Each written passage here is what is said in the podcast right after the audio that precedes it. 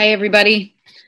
I think I see the whole school committee, so we'll get started so we have enough time for the roundtable. Um, there will be a committee of the whole meeting on Wednesday, May 27th from 4 p.m. to 5:30 p.m. by Zoom. The purpose of the meeting is to gather collaborative input from administrators, teachers, and families regarding how to think about, anticipate, and plan for potential fall 2020 scenarios. While no guidance is yet available on what the next school year will look like, Medford Public Schools is taking a proactive approach to discuss possible scenarios with its critical stakeholders. The school committee is hosting these sessions to collaborate and share ideas that will help inform upcoming budget decisions. Pursuant to Governor Baker's March 12, 2020 order suspending certain provisions of the open meeting law, Chapter 30A, Section 18, and the Governor's March 15, 2020 order imposing strict limitations on the number of people that may gather in one place. This meeting of the Medford School Committee will be conducted via remote participation to the greatest extent possible. Specific information and the general guidelines for participation by members of the public and or parties with a right and or requirement to attend this meeting can be found on the website. If everybody could mute, mute their microphones, um, that would be great. www.medfordma.org. For this meeting, members of the public who wish to listen or watch the meeting may do so by accessing the meeting link contained herein. No in-person attendance of the members of the public will be permitted, but every effort will be made to ensure that the public can adequately access the proceedings in real time via technological means. In the event that we are unable to do so, despite best efforts, we will post to Medford or Medford Community Media websites an audio or video recording, transcript, or other comprehensive record of proceedings as soon as possible after the meeting. The meeting can be viewed through Medford Media on Comcast Channel 22 and Verizon Channel 43 at 4 p.m. Um, we have Patrick Gordon on. I don't see that we're recording. Patrick? Uh, Medford Community Media is in. Okay, so Peter, you pressing, did you press? Talking to us through chat, he said only host can record. Yeah, Peter, just turn, you turn that on, okay. I'm trying to find. Okay, the meeting can be viewed through Medford Community Media on Comcast Channel 22 and Verizon Channel 43 at 4 p.m.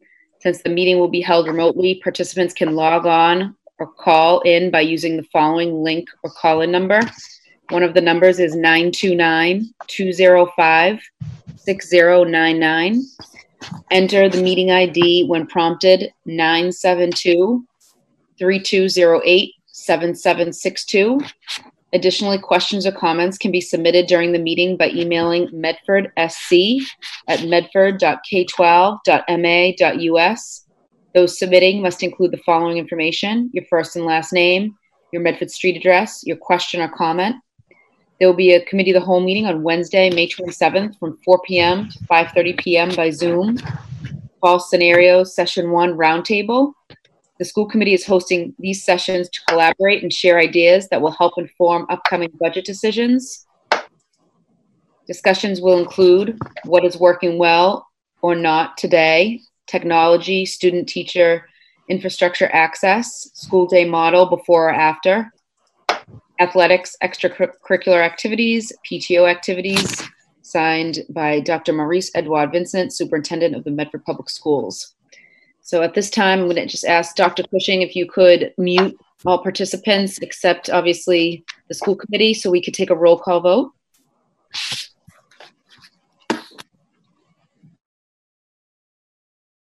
Member Van der Kloot? Um, if you could just unmute your microphone, Member Van der Kloot. Thank you. Jenny Graham, Present. Kathy Kreatz, Here. Melanie McLaughlin, Here. Mea Mustone, Here. Paul Ruseau, Present. Paulette Van der Kloot, yes. And streamlined if you do it once the breakout rooms are open, um, because it's easier to distribute them in a in a more equitable fashion. Breakout rooms are open, uh, because it's much easier to distribute them in a, in a more equitable fashion. We're getting some feedback from people that are unmuted. Um, it's much easier to So if you could distribute them Kathy. in a, in a more equitable fashion. We're getting some feedback.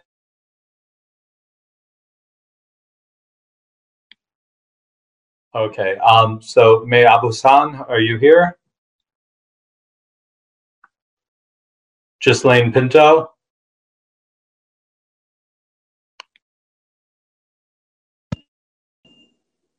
Uh, Jesse Reinhold, Yes, can you make, uh, an announcement in Spanish to find out who needs, uh, Spanish translation? sure. Hay padres que hablan español que deseen participar en una discusión sobre el plan de aprendizaje a distancia. Um, is it, I And if you could ask Sorry. them, I have a question. Um, I'm no longer in my breakout room. Peter is re- yes, Oh, reorganizing it? Okay, great. he's reassigning. So as soon as he Okay. as um, what's assigned, um, I think we we should the first group should be sent to the breakout rooms to reduce the number. As now we're at almost 270 people, so the number is getting larger. I'm gonna I'm gonna once once uh, all the translations have been read, I'm gonna open the rooms, and then some people are going to um, and then some people are I'm gonna just start assigning you. So once all the translations are done, I will assign. Thank you. and we should probably have after um, each translator just uh, s- says their couple lines. We should have people raise their hand and try to keep track so we can break out those rooms accordingly. Yes, I just scrolled through. I didn't see any raised hands for Spanish. Jesse, could you give a, a last call for Spanish and ask them to raise their hands? Thank you. Sure. Hay padres que hablan español.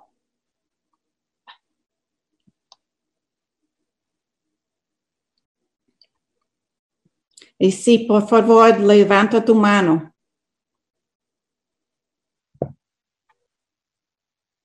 Thank you. Mr. Teixeira, did you see anybody raise their hand? Uh, I just got to know somebody named Chris. Is can you see that, uh, Peter, uh, Dr. Cushing? All right. Um, Ghislaine, for Portuguese, please. Sure. Se houver pais que precisem de uma intérprete portuguesa, é favor comunicar agora. Podem levantar as mãos.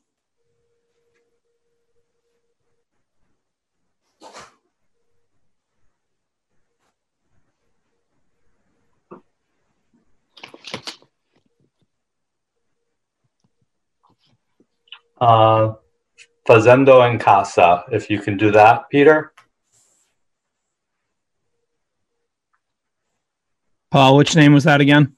Fazendo en casa.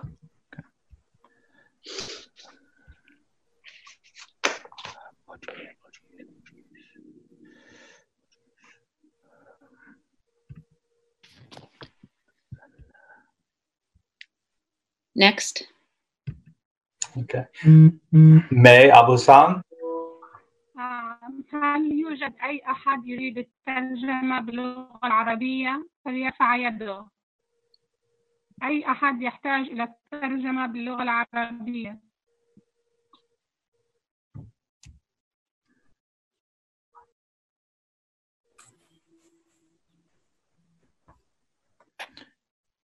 Pa- Paul, are you seeing any hands up? Nope, I'm checking both the participant list and I'm scrolling through the pages. Okay. Um, so nothing. Uh, Andre for Haitian Creole.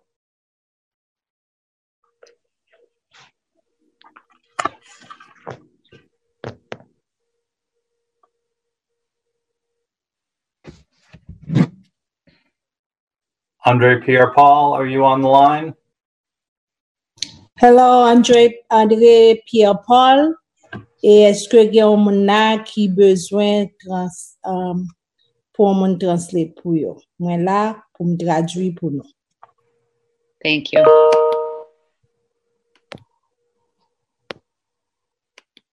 and Gerald Pierre Paul. Gerald. Okay. Uh, Okay, I see no raised hands, um, but we can work with the other groups, and if there's anyone behind, um, we can add them later. Sounds great. Yeah, I didn't see any hands on that one either. Okay. Well, thank you very much. Um, maybe we can just add, I think we only need, had two, we can, the needed translation, we can just add those to uh, groups that we already have. And, okay.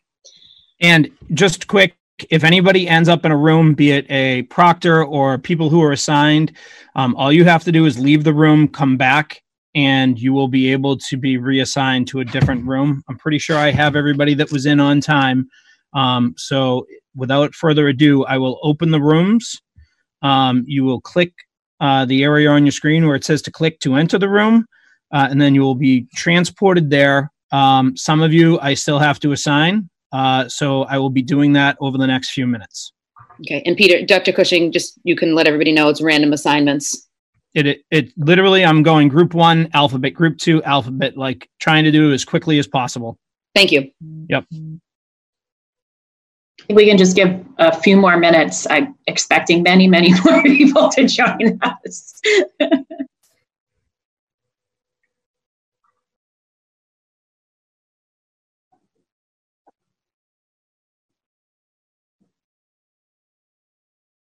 All right, so why don't we get started um, with a couple of um, quick introductions about um, the folks that are going to be helping me um, through our breakout session for the next like 30, 40 minutes or so. Um, my name is Jenny Graham. I'm a member of the school committee, and I am also um, the chair of the communications, engagement, and strategic planning subcommittee. So um, I'm really excited that we're doing this work um, with the community because I think that's um, so important for us, especially as we think about just how unknown what will come next will be. And so the goal for today, um, in my mind, is not necessarily to have answers. Um, and for those of you on the phone who are administrators, um, I think you get to be participants in a way that you don't usually get to be at um, school committee meetings. So you're not here to give us answers. Um, we recognize that there, frankly, are no answers right now, and that's why we're having this conversation. So, um, for those of you who are on the phone looking at um, folks like Mr. Tucci and Mr. Zigny, thinking surely they will have answers, um, I'm going to officially let them off the hook and say they have no answers. Um, but instead, they're here to sort of help facilitate this process. So, um, what we're going to do today, and I'm going to share like a couple of ground rules that I think of when I do sessions like this um, that I think are really important. Um, but what we're going to do today is we're going to focus on a couple of key topics um, that all revolve around how we go back to school, um, if we go back to school, when we go back to school. And um, you all have sort of different perspectives on everything that has happened so far and perhaps you even have sort of wants and wishes about what you'd like to see as we go forward. Um, the goal for today is for us just to have a constructive conversation about all of those things um, and in a couple of particular topics. If there are topics that we don't cover today, um, it's very likely that we're not covering them today because they are scheduled to be covered in another session. So this is the first of three. Um, so you may hear us say we're going to put that in the parking lot, and that just may simply be because um, this is on the agenda for a future session, which we do hope you'll all join us for. Um, I think the other thing about sort of some of the questions we're asking um, and that we will ask during this session is I would um, ask um, all of us to um, refrain from naming names. So this isn't about whether Mr. Tucci or Mr. Z- Mr. Zigny are doing a good job or a bad job, whether one student is um, doing a good job or a bad job, but rather to say, how do we look forward? So I think it's okay and honest of all of us to talk constructively about um, what's going well and what maybe is or isn't going well. Um, but as you provide those comments, just be mindful that the goal here is for us to be um, as productive as possible.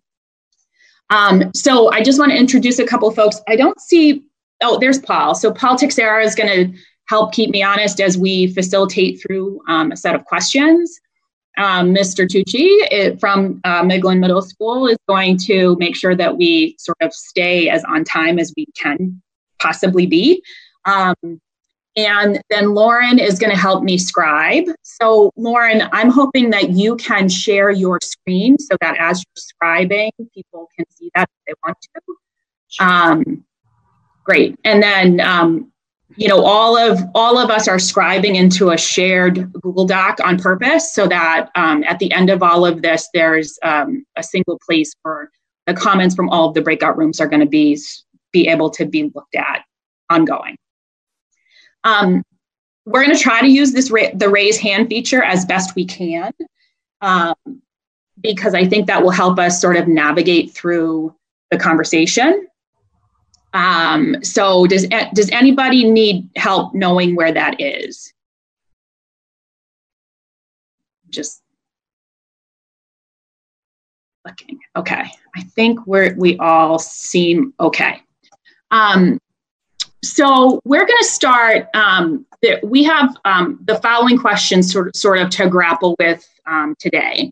So the, fir- um, the first bucket, which we're actually going to do last, um, is what's working well and what's not working well. And that means in today's time.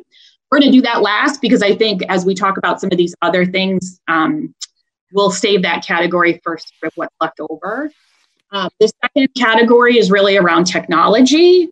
Um, the third category around sort of the school day model, so before school, after school, that kind of thing. Um, and then the the last category, the fourth category, is around athletics and extracurricular activities. So, um, as you guys can see on Lauren's screen, she's got a spreadsheet and she's got a series of sort of questions on the spreadsheet. Um, we're going to start with technology. Um, some of the sub questions, I'm just going to read them. I don't think that as a group we have to answer them one at a time. Um, nor do I think that everybody on the call has answers to any of these particular questions or all of them. So, what I want to do instead is take the sort of broad category of technology and, and ask you all, as you think about going back to school next year, sort of what are the things that are top of mind for you as it relates to technology? And then Lauren and Paul and Nick and I will do our best to sort of slot those comments in um, to the subcategories sort of as they apply. Does that make sense to everybody so far? And if I could just add something, um, sure. when you when you're speaking, if you could just tell us if you're a parent, caregiver, a teacher, an administrator, um, because we're trying to get as many different perspectives on these issues as possible. Um, so that will help us figure out the information. if you want to say, you, if you're a parent, uh, caregiver, you have a child in elementary, middle, or high, you don't have to name the school or anything like that, because some of these things will look different at the different levels and it will just help us kind of sort through and figure out the information. Thank you. Yeah, thank you, Paul. Um, I think the other thing to note is that um, once you raise your hand, we'll, cir- we'll cycle around and get to you, but also um, once you're done speaking, um, I think you have to unraise your own hand. So put it up. When you're done, you can pull it down and then we'll move on to the next person. Um, so again, let's start with that sort of broad category of technology. Um, and um, there's a number of subtopics here that we can certainly talk about. Um, what is working with remote learning? What is not working with remote learning? Professional development for students, professional development for parents, um, enough hotspots, enough Chromebooks, online learning too much or not enough. So um, that I feel like gives us sort of broad license to talk about anything we would like as it relates to technology. So, um, does anybody have anything um, that they want to start with? It looks like Lisa Ionelli. Lisa? Yep. Um, Molly Hi, gave Lisa. us the information. Hi. Um, administrator, um, coordinator of secondary special education. Um, Molly gave us the information today that we have over 2,000 Chromebooks and that between the three rounds, they've distributed over 760.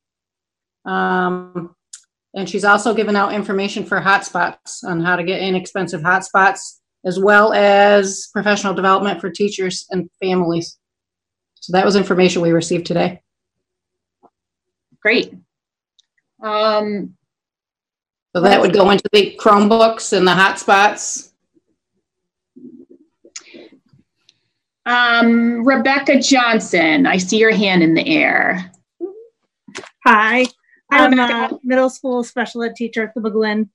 Um, and I guess uh, what's working well is I, I do think um, to echo what Ms. Ionelli said, the, the Chromebook distribution has been great. All of my students have Chromebooks, have access. Um, I think a challenge is some of their internet is not as strong.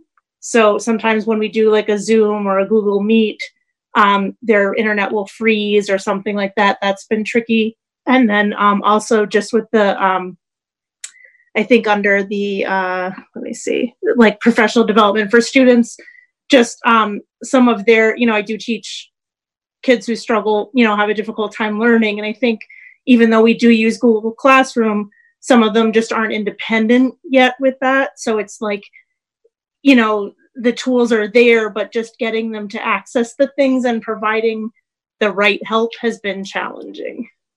And Rebecca, um, a couple questions that jump out for me uh, based on some of your comments. Um, you know, one is what to what extent um, were your students using Google Classroom before the school closure, and does that make a diff- is, does that make a difference in what you're seeing in terms of their ability to access? Yeah, so we we were using Google Classroom, um, and I would say in class there, I would say maybe half of them were independent with it, and half of them were not. And I think just kind of not being in the classroom and having someone to ask those questions of has been that's kind of been the challenge. Like, and I think some of them like their confidence with it is not you know they're like oh i can't do it and it's like no you can't you know you can you know how to do this but because we're not there together i can't Sure. help them navigate the way i normally would and that's been my my challenge Thank you. I appreciate that. Um, Little Beck. Hi. Hi, can you hear me? Yes. Okay. Um, my name's Becca. Um, I have a son who will be entering kindergarten in Medford. So, um, thank you. um, currently, he was in uh, pre-K program, so we have done remote learning. Um, what has worked for us is his teacher was very nice, and she understands that for this age group, um, he doesn't participate all the time, but just leaving it on and having him hear her and this and hear the students and this and that was enough. I just recently found out from him he does not enjoy remote learning because it's a bunch of kids his age talking and all he wants to do is talk to like one person, maybe two. He wants to make sure the teacher hears him and raising your hand doesn't work for remote learning, which is what he's learned to do. Um, so that would be something positive. He likes it because he likes seeing the faces. Negative though is um, he can't participate because he doesn't want to talk over people, and he feels Yeah. like he heard. Um, another one is we've also gotten a lot of like links from her, and he was working on a math program and a reading program with his school. It unfortunately does not go with our technology at our house. So we've been struggling trying to keep up with what the rest of his school is doing. We have other programs that work with our technology. but We would be wondering, would we get like I guess a Chromebook or how would you compensate for that? Yeah, and, and um, those are all great questions. And I think, you know, I saw heads nodding for sure, um, especially with the littles. You know, their their experiences in all of this are going to be really different than, you know, uh, even if my daughter's a fifth grader. So even that's going to be really different um, from kindergarten to fifth grade. Um, what we have done so far, just by way of background, as Lisa shared, um, we do use Chromebooks, and we've made Chromebooks available on request um, to anybody who has needed one, so that we can sort of level the technology playing field. Um, but um, I I don't think we know exactly yet what that strategy will be come fall, and so that's part of why we're hosting and holding these these roundtables. Um, thank you for joining us and participating. Um, there's a lot to take in as a K parent, so um, welcome. um, who else? Does anyone else have um, technology comments, questions? So um, I'm Lauren Perillo. I'm the coordinator of special education, currently overseeing both middle schools, the McGlynn Elementary and the Columbus. And I am also the team chair at the Andrews Middle School, where I have been there for the last eight years. Um, something that I think is going really well is the teachers offering opportunities for synchronous learning. Um, those were kind of already in existence prior to the DLP being updated.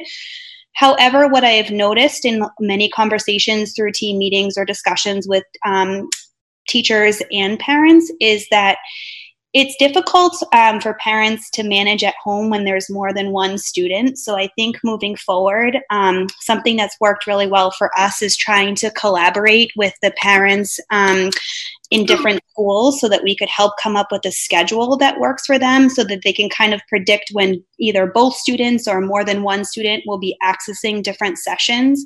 And I think if we could try to be as best we can more mindful of how to support parents in that moving forward, I think that will really be helpful because I understand I'm a parent too. And it's hard kind of trying to navigate the home instructional piece while also working and just trying to make sure everybody's on the same page with when to access and when not to. Yeah, I think that's um, I think that's a great comment. And you know, when we talk about device availability, um, you know, I think in in early days of our uh, path here, right, there was a lot of sharing going on um, in within households, at least you know amongst you know friends of mine. And I think you know one of the opportunities that we have for fall is to be really, in my mind, clear about what expectations we think need to be in place for every student um, and and just as much about not just what will work but what won't work so i think as an as a district if we don't believe that sharing devices will work i think we will just need to be really clear and explicit about that right especially because we have so many chromebooks like Lisa mm-hmm. shared i think opening that up and letting families know that even if they already yeah. have one device we could access more than one of those yes. and they you know that kind of thing moving forward absolutely Great. Um, Maria Skiff, I see your hand. Hi, sorry. Um, hi, Maria. Hi, hi, how are you? Good. Uh, I'm a kindergarten teacher. I wanted to kind of address um, what Becca had brought up. Um, and we in, that, in my school have been using a platform that we started with, we've been using for years. So we used Facebook to do synchronous learning with our classes.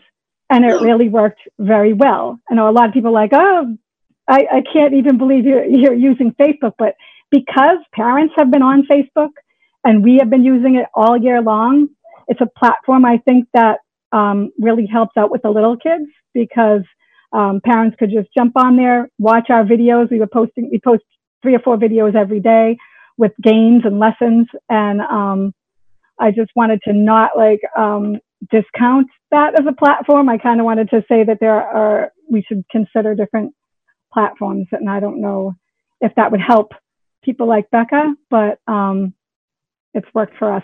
People have participated. We get to see that, you know, we add comments, they comment, other teachers jump in and comment. So it's been good. I don't know if that's relevant, Thanks. but I feel like it's technology that's working for us. Yeah, no, I think that's great. Thank you, Maria. Um, Josh Schuler, I see your hand in the air. Hi, thanks, Jenny. Uh, I'm a parent of a, I guess I would say, rising second grader at the Brooks. Um, couple thoughts here. One, uh, Marie, I appreciate that the Facebook platform is working for you. As a parent, I am pretty, as you would expect, uh, pretty alarmed by that usage in terms of the data. Um, so I, I'm a little concerned about that um, in terms of privacy and, and oh, data control. It's a private group.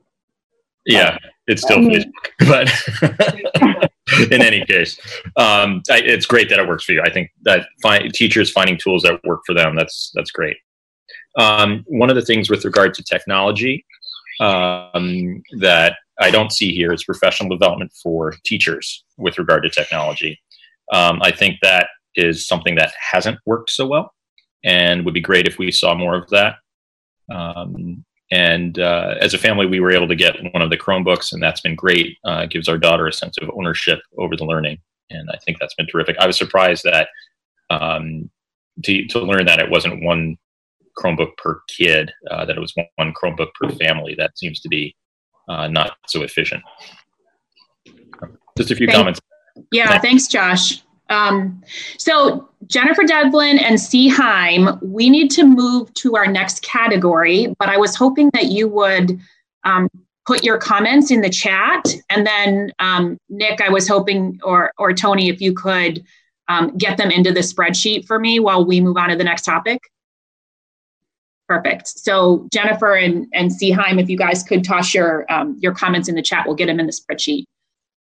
So our next topic, um, and this may be one where things are a little bit um, different uh, based on how the age of, of a child, um, but we're talking about the school day model. So um, the model of school, before school, after school.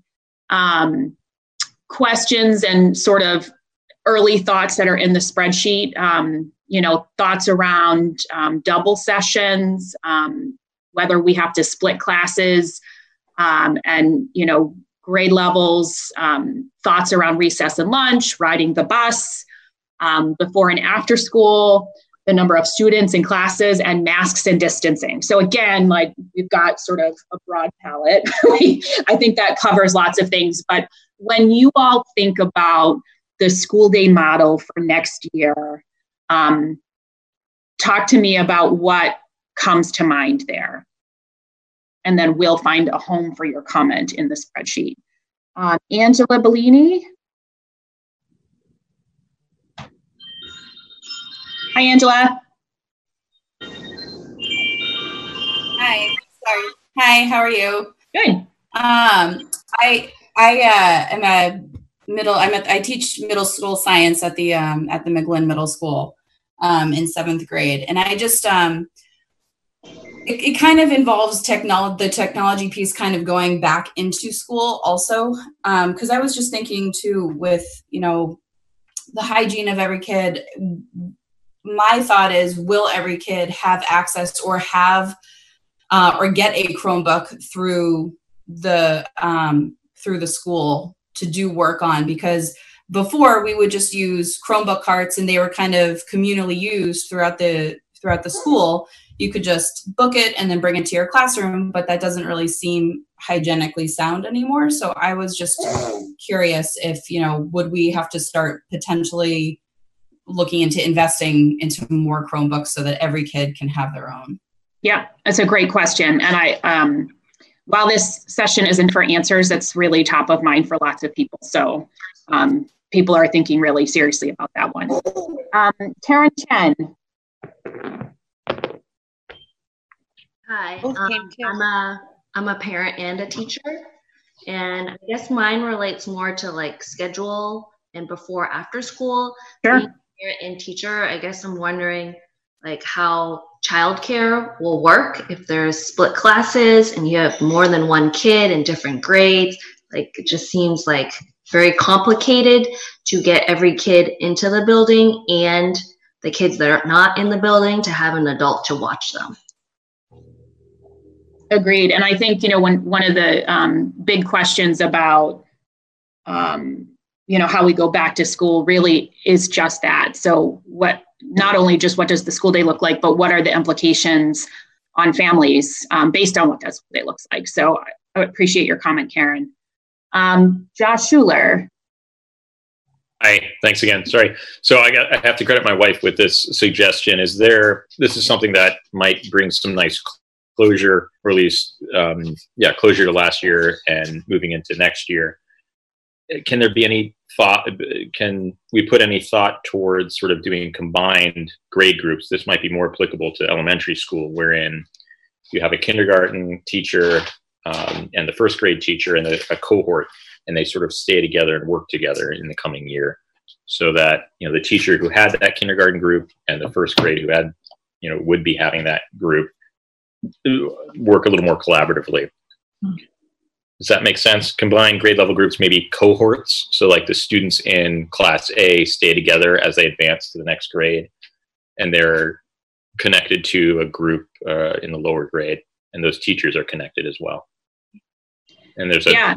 I think I, I think I understand. Um, so just let me make sure that we, I, I heard what you said. So I think what you're suggesting is that rather than sort of the mixing up and reshuffling of classes that happens from one year to the next, Mhm. that we would consider retaining class cohorts as they stand now so that it sort of lessens the, the Right. shift going forward. Okay. Right, that's part of it, but also the aspect of some collaboration between the grades, between those teachers, so they have a sense of continuity and ownership, not ownership necessarily, but you know, just some sense Sure. of just to be mindful when we're um, combining grade levels and students or that thought i just want um, we shouldn't have this happen but you can't have a group that spans 48 months in difference um, when they're grouped together so some students that might be really young for their grade if we're combining two grade levels and then older for their grade we might have to look at that piece if that was an idea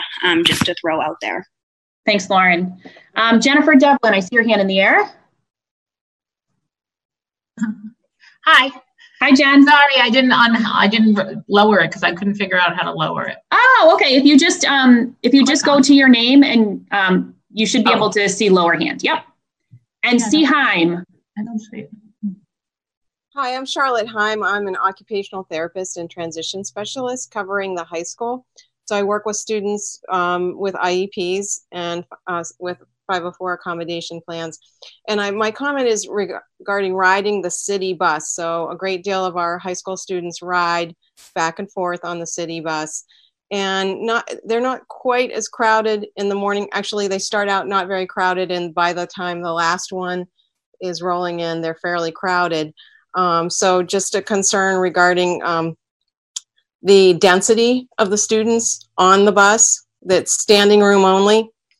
Um, I ride these buses sometimes when I'm training students that might need a little extra help to learn the ropes. And, um, and maybe they might consider adding more buses or limiting the amount of students that come, that, that ride on each bus, particularly during dismissal. Thank you. Um, if there's anybody else who has comments about the the school day model, um, again, let's go ahead and throw them in the chat so we can move on. Um, I'm just trying to get some clarification about when they're going to suck us all back into the main room, and I just want to make sure we can get to this last topic regardless. Um, so it looks like we have five, less than 10 minutes left. So um, the the third um, component um, is around athletics and extracurricular activities. Um, so, a couple of subcategories sports, clubs, after school activities, and sanitizing equipment. Um, so, I'll go ahead and sort of throw open the, the floor for comments there on that sort of broader athletics extracurricular category.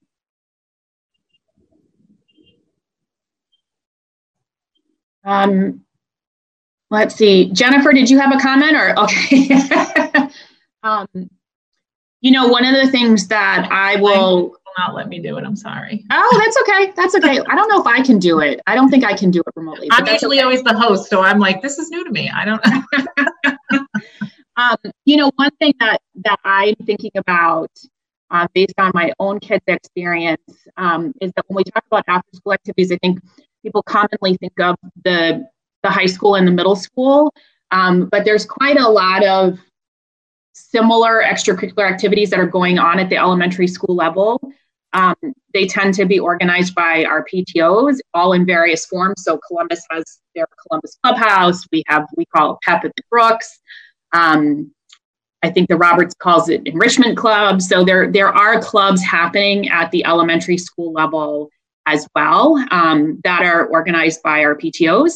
And you know, one thing that comes to mind there is that um, those programs are volunteer run. So we'll want to be sure that however we proceed with extracurricular activities, we do so in enough time to allow those groups to plan um, so that they don't do work that they cannot use. Um, and also, um, in some cases, they're um, revenue generators for the PTOs. Um, so if there's a loss of revenue because we're not running programming, we would want to be talking about that sooner rather than later. Um, so that's my 10 cents. But um, what else do we have around sports clubs? Yes, Little Beck. Where I don't see it in there. Where would playground fall? Um, you know, there was a there was a recess category in the last one, so go ahead and we'll just pop it back. Oh, there was. Oh, okay. Sorry, That's I missed okay. that. Go ahead. What, um, what was your comment about playgrounds? I was just wondering, would they be open? How would you sanitize them if they were open? Um, I don't know how the schools do it. If it's a mixed age, all do all classes for first grade go out, all kindergarten class go out at once? How would you social distance at that point? Um, just the usual. Sure. No, Yeah. it's a, a a good set of questions. Um, generally, um, uh, you know, I'll speak for where my kids go to school. Um, they go out with their grade level cohort. Um, there tend to be there are two grades out at the same time, although they're on different playgrounds. Um, but some of the schools are organized a bit differently based on their physical space. Um, but yeah, generally speaking, um, they are all out as a grade cohort because it's sort of a combination with lunch. Yeah, my my son's school had um, mixed age for the recess. They in Yeah. the classrooms, and then like the preschool, pre-K, and kindergarten went out together for space. So Yeah. Uh, Mr. Zigny, see your hand in the air. Yeah, I'm Tony Zickley. I'm director of fine arts, and I think um, you know we're coming up with all possible possible scenario, scenarios because it would be hard enough to social distance in a traditional classroom setting, but when you get into athletic groups, um, musical groups, performance groups, where there's a lot of moving around, that that, that presents a whole um, different set of circumstances. So it's something we're definitely working on and coming up with different um, possible scenarios. I know from you know my department especially for the marching band and all of the ensembles. Um, you know, and trying to research, you know, what is the what are the dangers in playing instruments and especially wind instruments as opposed to non-wind instruments. Um, singing apparently is is an issue, um, and you wouldn't think it, but actually choral groups, vocal groups are liable to spread um, more than other groups. So they're definitely, we don't have s- solutions yet. We have multiple scenarios depending upon what happens, but it's just wanted to let everybody know. And the same thing for athletics. It's something that we're working on and coming up with possible solutions and, and trying to come up with the best best way for our kids to still learn and and be active in these things which are important. Um, recess is super important. Kids getting outside for fresh air is really important. Um, so they are important things. And even just having a nice lunch makes a big difference in a child's day. So the things we're discussing, working on, and hopefully coming up with the best solution possible. But, um, no answers yet, unfortunately, but we'll, we'll, we're investigating for sure. yeah, that's sort of the theme of the day, right? No answers. um, Angela Bellini. Hi again. Um, So this is kind of a specific um, subject-based question, but because I teach science and I um, am one of the teachers who also um, help direct the GEMS Club, which is Girls Exploring Math and Science. Um, so my biggest concern going back to school is um, doing group labs because that's you know I so much of my curriculum is based off of that. Um, and with the new guidelines, I don't know if I'd be able to really do group labs, um, at least in the near future. So, which also means then if I still want to perform those labs, um, you know, the materials that I'm allotted, I only get a certain amount of materials per year. So, would that would that budget need to go up? I like I want to give the students the same experience, especially if we are going to be going back to to class eventually.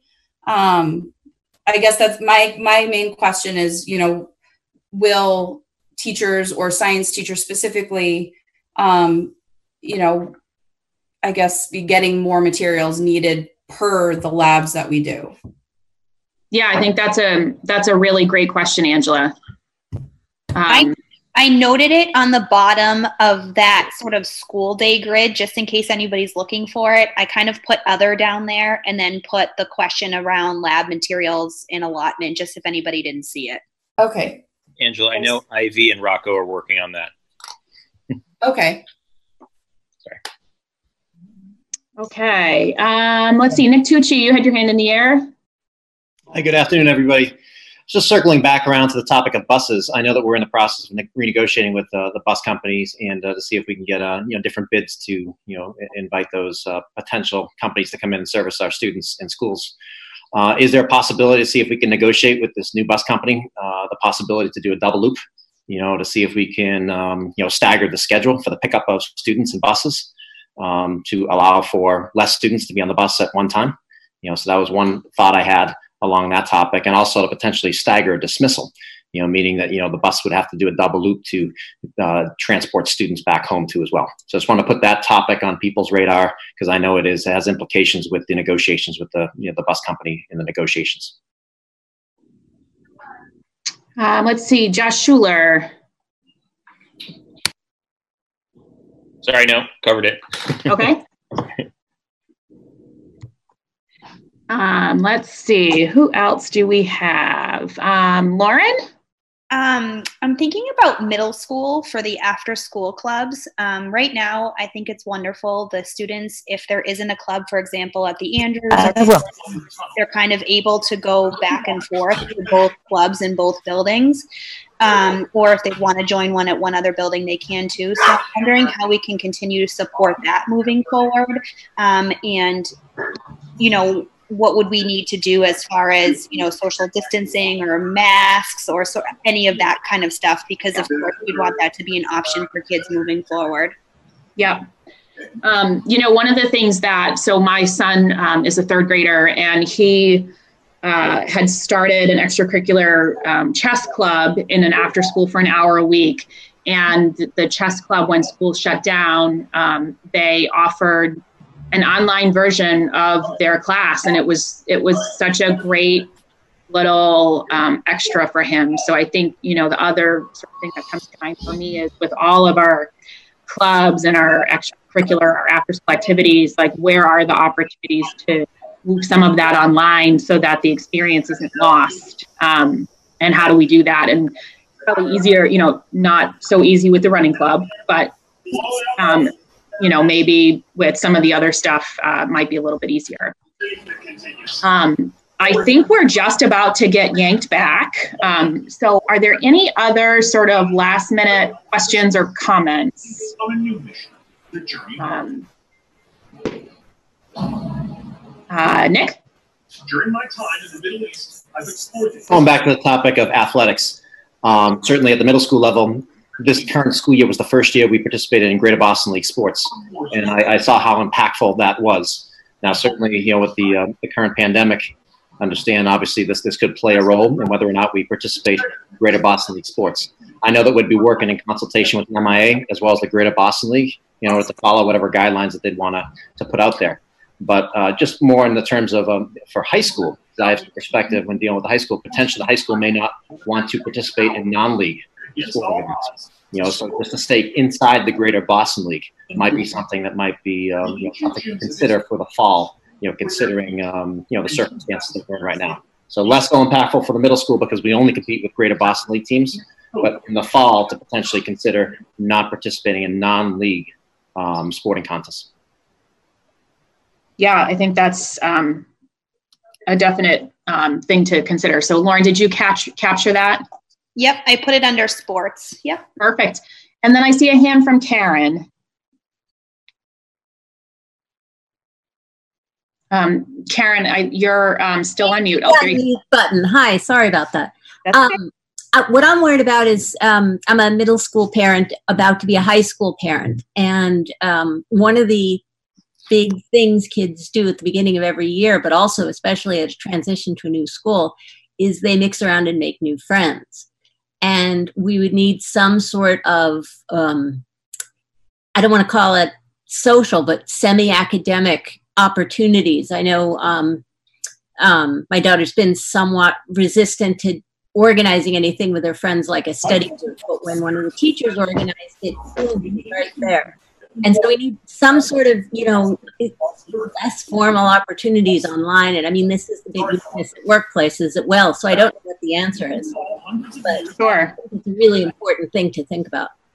Well, and you know, Karen, that's a, a really good point. And I think, you know, we sort of, we have only a few minutes, a few seconds left, but we touched on um, professional development for teachers earlier. And I think um, looking outside of K to 12 education for ways that you can remotely engage um, folks and figuring out how those things translate um, to students and teaching students how to interact in an online capacity. Um, Yeah. In the corporate world, we work, you know, when we have remote workforces, we work on that. So we, we I just am not Oh. sure if that's only on webinar mode or and not meeting mode or something like that. I know it sometimes it works, sometimes it doesn't. So we Well, can. The problem, job. the problem is, is when you auto distribute, we can't assign certain people to like lead the room. So we could end up having all the school committee in one room, or um. So that's. But I like the idea of pre-registering.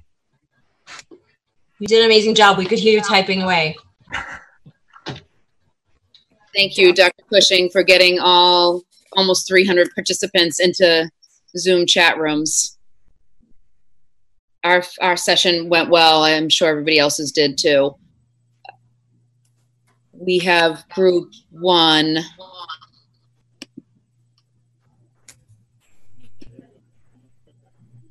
Uh, which I believe was um, co-facilitated by myself and Lisa Kingsley.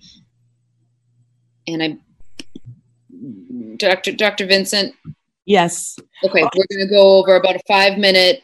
Not even five minutes because we actually have to report out from 12 groups. So we really need about two minutes. It's 5.03 and we have another meeting. We have a hard stop of 5.30. So um, first, I just want to say thank you again to our nearly 300 participants who joined us today, um, echoing um, the concern. Thank you to the school committee members who have all been heading up uh, their own individual groups. Right now, we're going to give a quick report out, approximately of two minutes. We're going to try not to repeat um, something that was already said. So, um, Mayor Lungo-Koehn, Yes. since Group One, would you like to just give us maybe one key highlight or a theme that surfaced in your group? Yes, I'll speak just for two minutes. Um, some of the things that are going well are having Zoom and Google Google Classroom meetings every day. Um, some some are having twice a week, some are having every day, but parents seem to be and teachers seem to be happy with that. Um, messages from principals being inspiring and knowing that we're all in this together are very helpful. To things that popped up multiple times are a, a Zoom or Google Meets in the morning is extremely helpful to get the ch- children ready for school. Um, in Google Classrooms is very helpful. Few things that aren't going so well. Um, one of the things that kept reoccurring is that, especially from the administ- the teachers, was some kids don't show up for Zooms, and it so the grading, the way it doesn't affect the grading, may have to be looked into. Um, obviously being on Zoom and Google Classrooms and your computer all the time is hard on children's eyes and headaches and concerns with children on camera then maybe not not wanting to see themselves on camera. Uh, also, not every child having access to the internet um, and need for obviously live instruction has, was some of the other comments. Um, but that, that was the reoccurring uh, main few few thoughts of the group. Okay, thank you so much. Um, is it okay if we're going to transition to group two? Uh, Melanie McLaughlin. Thank you. Co-facilitated with um, Mr. DeLeva and um, thanks to the scribe and the timekeeper, uh, Ms. Demos and Ms. Mul- Dr. Mulligan. Um, our main themes were just uh, uh, specifically around what's working well. People are feeling like there's a nice intimacy that's building between school and um, family uh, around people are going to each other's homes to drop things off or they're seeing each other in these very uh, sort of private settings that they might not have in the past. So they're feeling a little bit more connected um, to each other in a way that they perhaps hadn't before um, through the online communication. So that's been nice. It's been sort of a, little bit more flexible, if you will, around being able to communicate um, between teachers and families. So that's been appreciated. I think a big um, issue across the board for everybody has been consistency, consistency in communication, consistency among our schools. Um, consistency among the teachers and what uh, families are receiving, and so and also you know what the participation level is. And so we all know that every child is um, different and every teacher is different, but I think there's a lot to be said around how to help folks be more consistent across the board and regular communication. People are really feeling like a regular, consistent communication would do wonders for everybody. And Dr. Mulligan is going to write up the very specific aspects of our roundtable, but um, those I think were the two very common, consistent themes. Thank you. Thank, Thank you you. so much. I think we have um, Member Kreatz. Yes. Yes.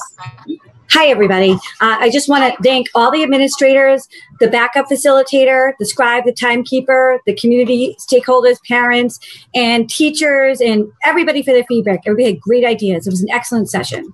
Um, so here's a couple things I wanted to highlight. Um, so at the high school level, students already have access to Plato online for Algebra 2, and online access was provided for other subject areas.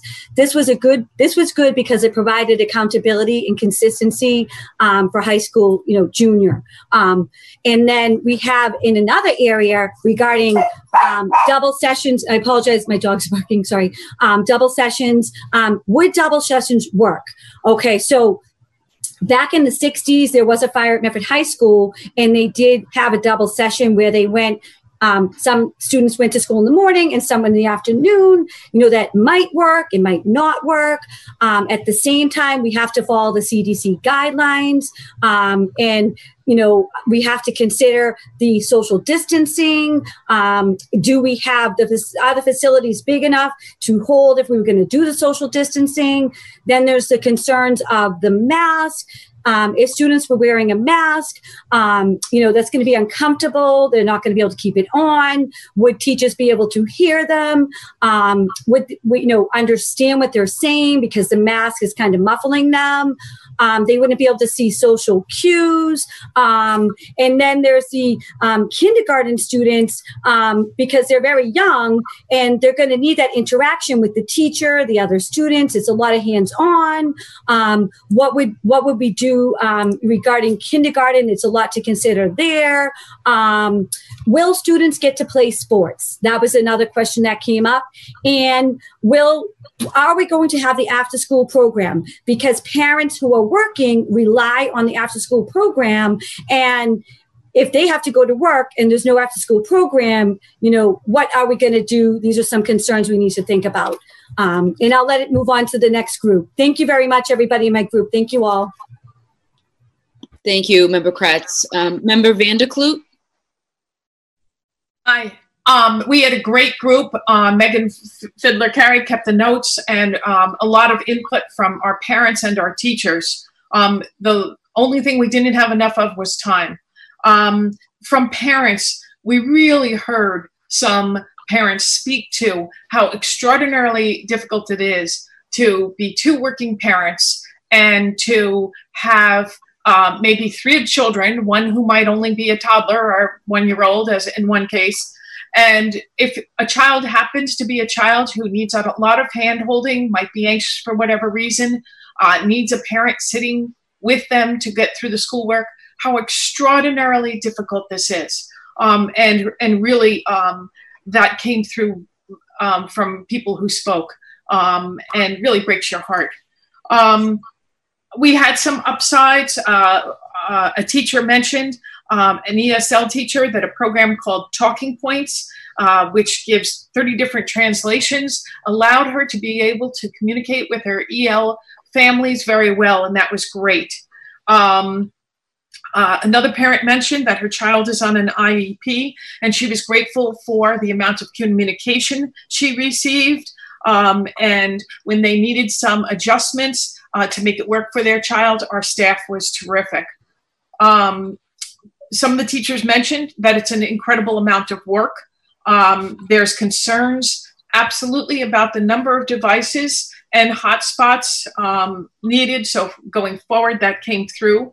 Um, um, one thing which one of the high school um, uh, submasters mentioned is um, that there's a plus side for students who are working um, or perhaps they're babysitting for younger siblings if their lessons are taped and they're able to uh, see them later on. And so students are submitting work at different times. But the issue of engagement, in some cases it's great, and in some cases it's non existent. Um, the word anxiety pops up from my notes multiple times. Um, and um, in the vocational school, uh, we had some feedback. I mean, again, of, of teachers across the board, of, of teachers, parents, students being thrown into a lake and learning how to swim. And what an exceptional job everybody has been trying to do. Um, so I'll leave it at that. Thank you, Member Van der Kloot. M Member Ruseau? Hello. Um, thank you, everyone. Um, I thought it was an excellent conversation. Um, picking a few things was not is not easy, um, and um, I hope nobody thinks if I don't mention your comments now that they weren't important. Um, equity seemed to be a big uh, concern, and I, I, heard it a number of different ways. Uh, one way is um, PTOs being asked to essentially pick up the tab for what the school system doesn't provide, which is currently the status. We pay for PTOs pay for buses for our actual educational activities. Um, so PTOs and the, the various different ways in which different schools have the ability to fundraise means that by relying on the PTOs, we are uh, not giving kids in each of the the same opportunities. Um, so it, this is a this is something right out of the playbook for how to deal with budget cuts. You throw it back on the PTOs, and so I just want to be clear. If people are already concerned about that, myself included. Uh, computers for the teachers. Uh, you know, there are teachers that have had to buy computers because they didn't have one at home prior to the lockdown. Um, and a Chromebook is not an appropriate device to try and run a classroom. It's barely an appropriate device to be a student. Um, we heard that there are many students for which the Chromebooks that we've given them are not, um, they're freezing up all the time. Um, and it may just be that they're the older ones that we have, the oldest of our Chromebooks. I don't know the technical details, but if students find our Chromebooks to be so frustrating they won't use them, um, they're really going to have trouble bringing their best to the school day in front of that device. Um, professional development for teachers and students, um, and then sort of along the same idea of professional development for families, but it sounds more like that consistency thing that was mentioned a couple of times I think parents don't necessarily need professional development. They need to know what is what exactly they will expect and and how to follow through. Um, and it can't be different for every classroom uh, because then it's it's expecting really far too much from, from parents, um, especially when they're students like my own, for instance, who really don't want me to be in their face while they're trying to do their work. So I will stop there because there's plenty more. But thank you. Thank you, Member Ruseau. Member Mustone? Yes. Thank you, Mayor. Um, and if I do forget anything, I know Ms. Galusi. Yeah, maybe we'll we'll let Miss Galusi.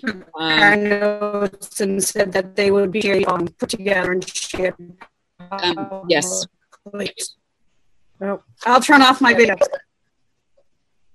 Thank you, Member Mustone. Just Miss Galusi.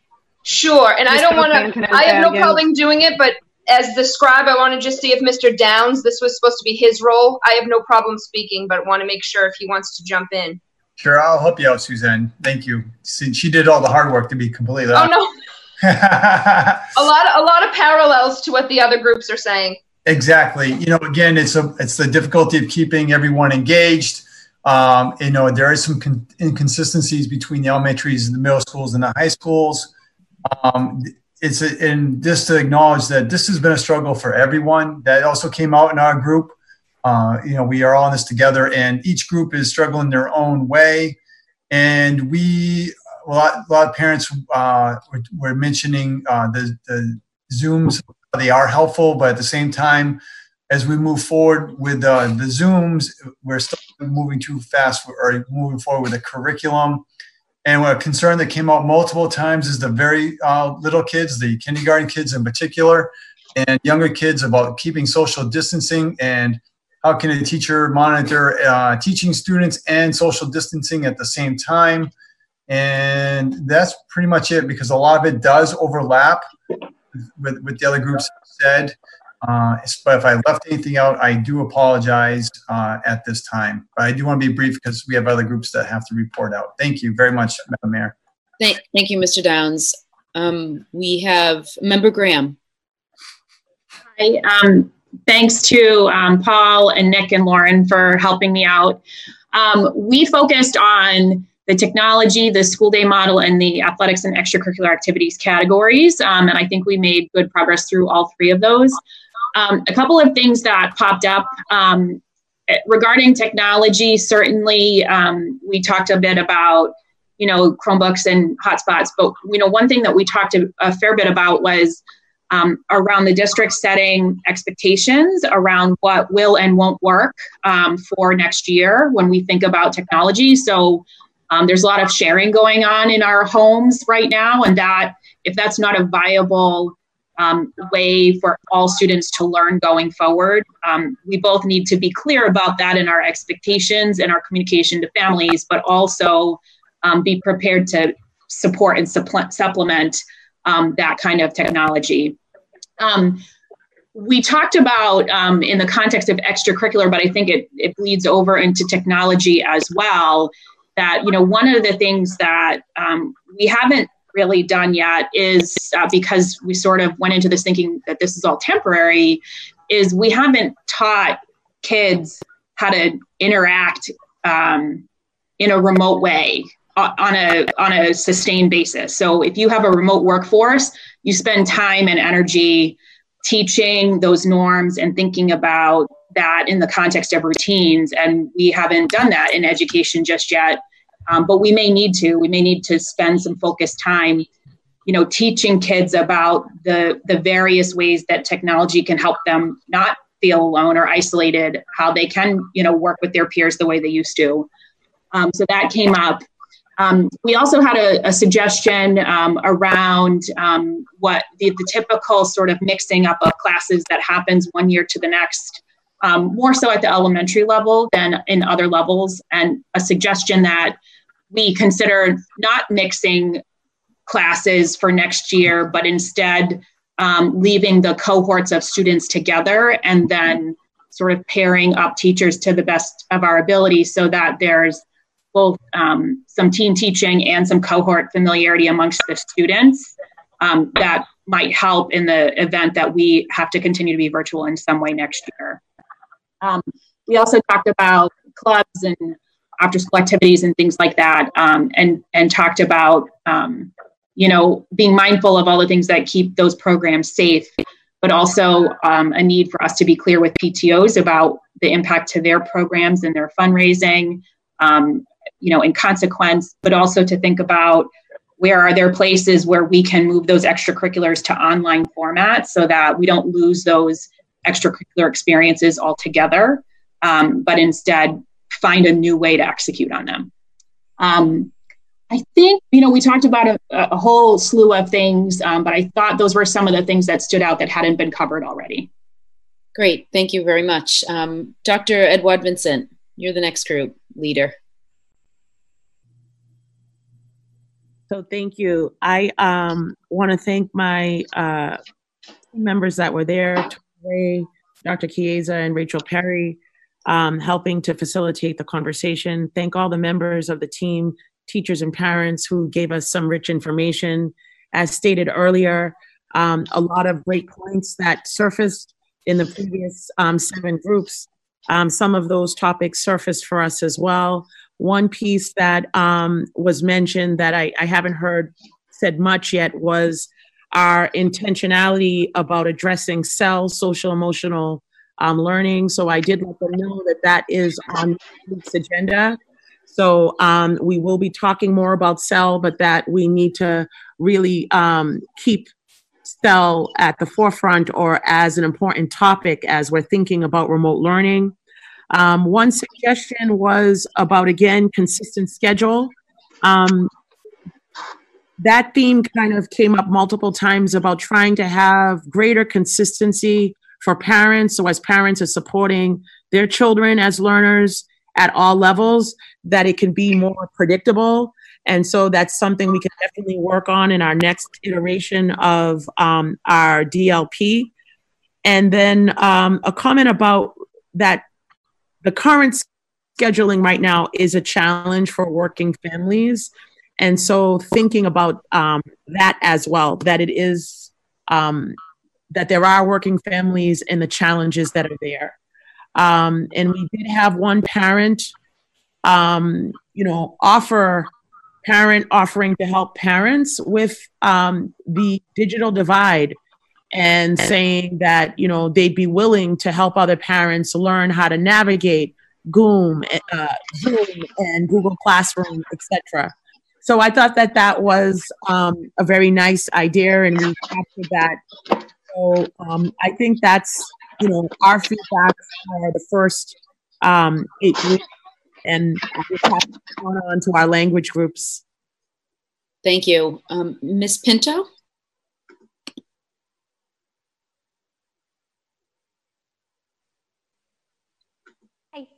Sorry about that.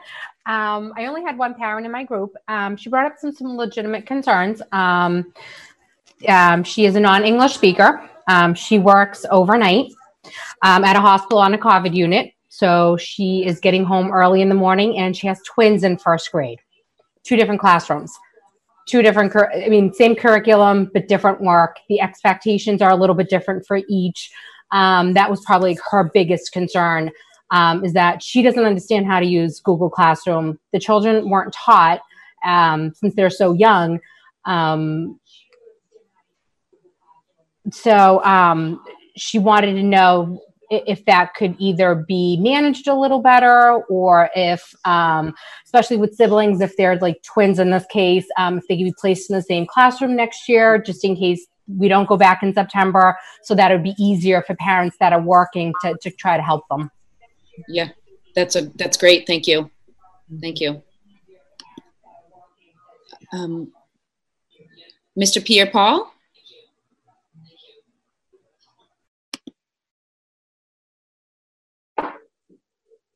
Hi. Hi. Um, is, I'm sorry. Okay. I didn't have anyone in my group tonight, unfortunately. Hopefully, for the next meeting, I should have a Haitian speaking, but this time, no. Thank Okay. you. Well, thank you for being here. Uh, Thank you. May? M-